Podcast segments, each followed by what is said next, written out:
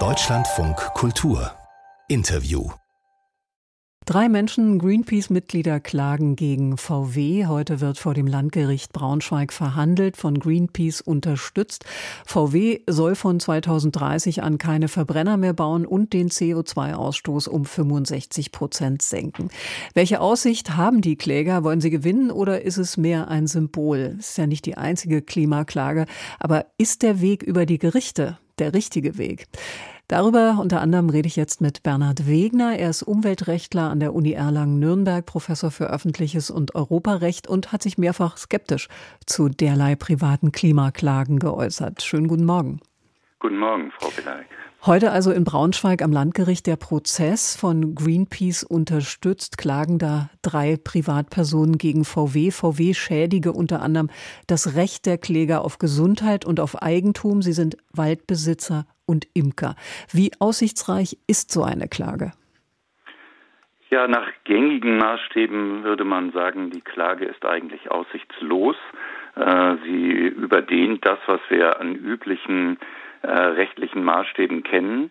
Aber man muss äh, vielleicht doch etwas vorsichtiger sein mit solchen Aussagen, denn man kann sehen, dass in der jüngeren Vergangenheit jedenfalls solche Klagen durchaus auch mal erfolgreich waren.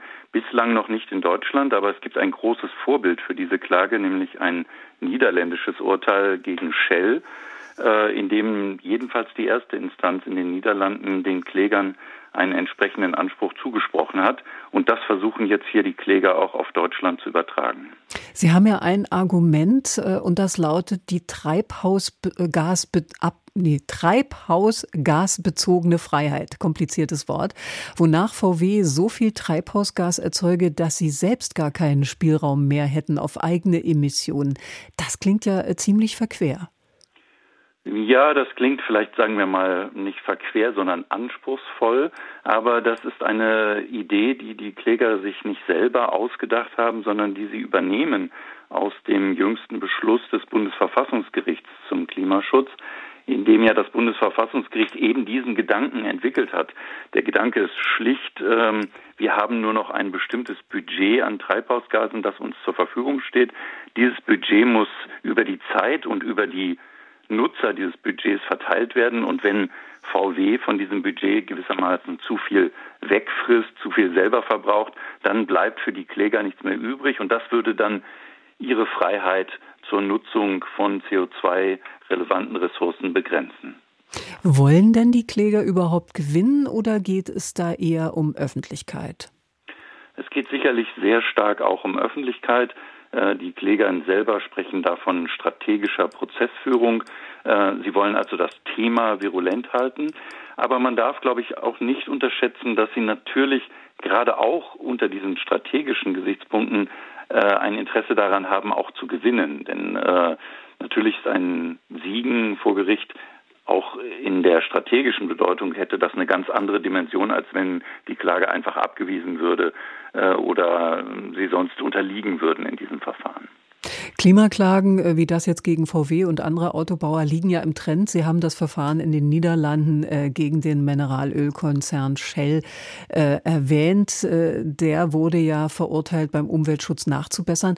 Wie schätzen Sie denn äh, das für Deutschland ein und äh, die anhängigen Verfahren? selber bin skeptisch, ob diese Klage Erfolg haben wird. Ähm, ich hielt es auch für keine gute Idee, wenn sie Erfolg hätte. Aber wie gesagt, das lässt sich nicht mit absoluter Sicherheit vorhersagen. Gerade im Augenblick, im augenblicklichen, in der augenblicklichen Situation, in der wir uns befinden, die ja klimapolitisch in der Tat besonders angespannt ist und nach besonderen Rechtsentwicklungen und Maßnahmen vielleicht verlangt, kann man sich nicht sicher sein, wie äh, Gerichte, wie insbesondere auch Untergerichte, wie jetzt hier ähm, das äh, Landgericht in Braunschweig, wie die entscheiden werden. Ähm, von daher denke ich, die Sache ist nicht ganz klar. Ich persönlich würde immer noch davon ausgehen, dass die Klage in Deutschland eher abgewiesen wird. Warum fänden Sie es aber nicht gut, wenn äh, die Kläger äh, erfolgreich wären? Ja, da schaut man sich am besten an, was die Kläger eigentlich möchten. Sie haben es ja schon erwähnt, die Kläger möchten VW verpflichten, ab 2030 keine Verbrenner Fahrzeuge mehr herzustellen und sie möchten VW verpflichten, die eigenen Gesamt-CO2-Emissionen, und dabei sind auch die Emissionen der von ihnen hergestellten Fahrzeuge einbezogen, um 65 Prozent zu reduzieren. Die erste Verpflichtung, so eine Verpflichtung hat VW äh, schon aus dem geltenden Recht, allerdings erst ab 2035. Darauf hat sich die EU ja gerade geeinigt. Und äh, man kann also sagen, wir haben eine gesetzgeberische Entscheidung, die VW zur Reduktion äh, der Herstellung von Verbrennern verpflichtet ab 2035. Und die Kläger möchten das jetzt fünf Jahre vorziehen durch richterliche Anordnung. Und da stellt sich die ganz grundlegende Frage, sollen das eigentlich einzelne Richter in Braunschweig entscheiden? Wir haben da einen Gesetzgebungsprozess auf europäischer Ebene und jetzt kommen hier Kläger und verändern diesen Gesetzgebungsprozess äh, durch eine einzelne Gerichtsentscheidung oder beabsichtigen das jedenfalls.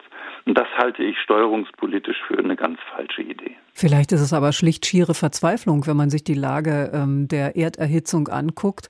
Dann überlegen natürlich Menschen, alles zu versuchen, um zum Beispiel diese Prozesse nach vorne zu verlagern.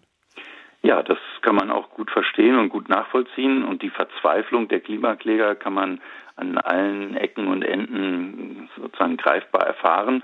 Man erlebt das auch, wenn man sieht, wie in den Niederlanden etwa diese Klimaklagen, da hat es schon einige gegeben, wenn die gewonnen wurden, welche Begeisterung, welche Hoffnung dann ausbricht bei den Klägern. Ich glaube aber, dass diese Hoffnung, die die Kläger mit diesen Klagen verbinden, letztlich doch eine trügerische ist. Denn das, was sie eigentlich erreichen, ist, dass das äh, dass die Rechtsordnung, dass die Gestaltung unseres äh, großen rechtspolitischen Systems eigentlich durch diese punktuellen Klagen, ich will nicht sagen zerstört, aber doch irritiert oder gefährdet wird.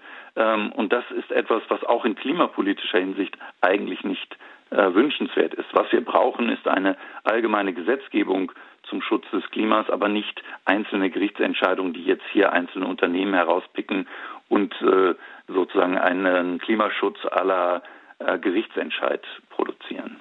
Vor der heutigen Verhandlung vor dem Landgericht Braunschweig, wo es um drei Klimaklagen gegen VW geht, habe ich mit dem Erlanger Umweltrechtler Professor Bernhard Wegner gesprochen. Ich danke Ihnen für das Interview hier im Deutschlandfunk Kultur. Ich danke auch.